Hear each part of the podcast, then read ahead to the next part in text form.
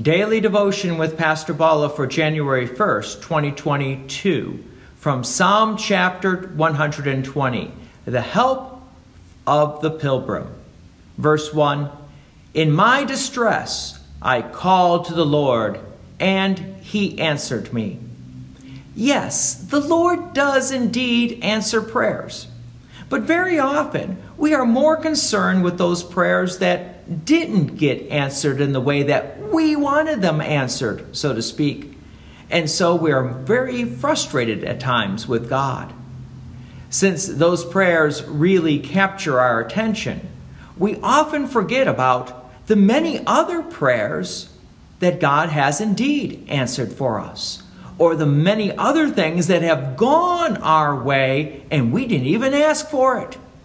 It seems like we say, Okay, Lord, hear my prayer request as long as you answer it my way. But if one of those petitions that we pray to God doesn't get the answer the way we want it to be, it seems like then we hold it against God. But we need to remember God may be waiting to answer that prayer. But above all, we need to realize God does indeed answer our prayers and gives us things even without us asking. Verse 2 Deliver me, O Lord, from lying lips, from a deceitful tongue. So the request is to deliver me from lying lips, that is, those who speak lies against me. Yes, we live in a world today where there are many lies, and lies do damage people's reputation. And so, yes, we do need deliverance, and God is there. Verse 3 What shall be given to you?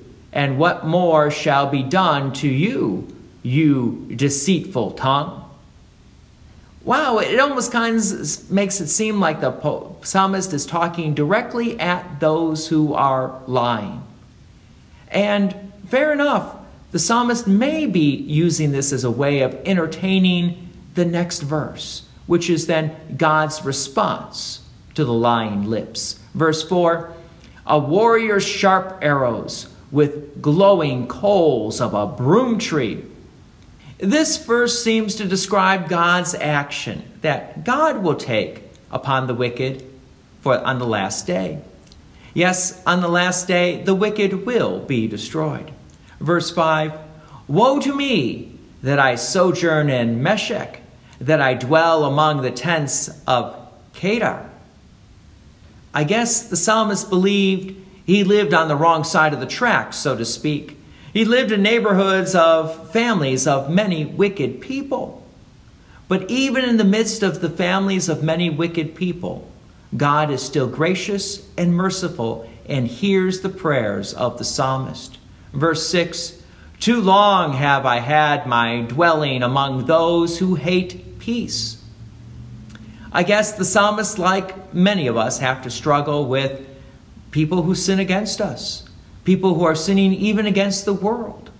Verse 7 I am for peace, but when I speak, they are for war. This shouldn't surprise us because this is exactly what Satan wants. Satan is constantly trying to divide humanity against one another. Notice what St. Paul says in Ephesians chapters 6 verse 12.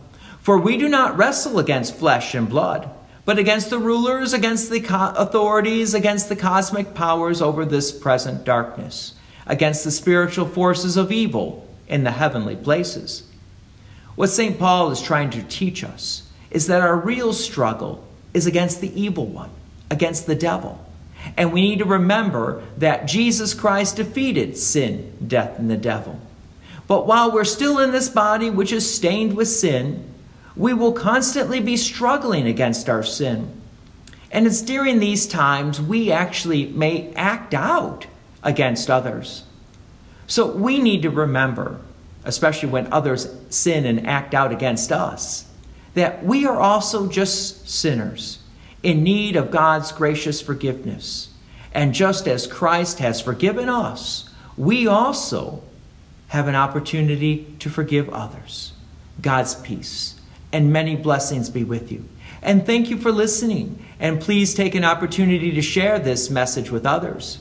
If you have enjoyed these daily devotions, please consider making a donation to Peace Lutheran Church, 24024 West Main Street, Plainfield, Illinois 60544. Thank you again for listening.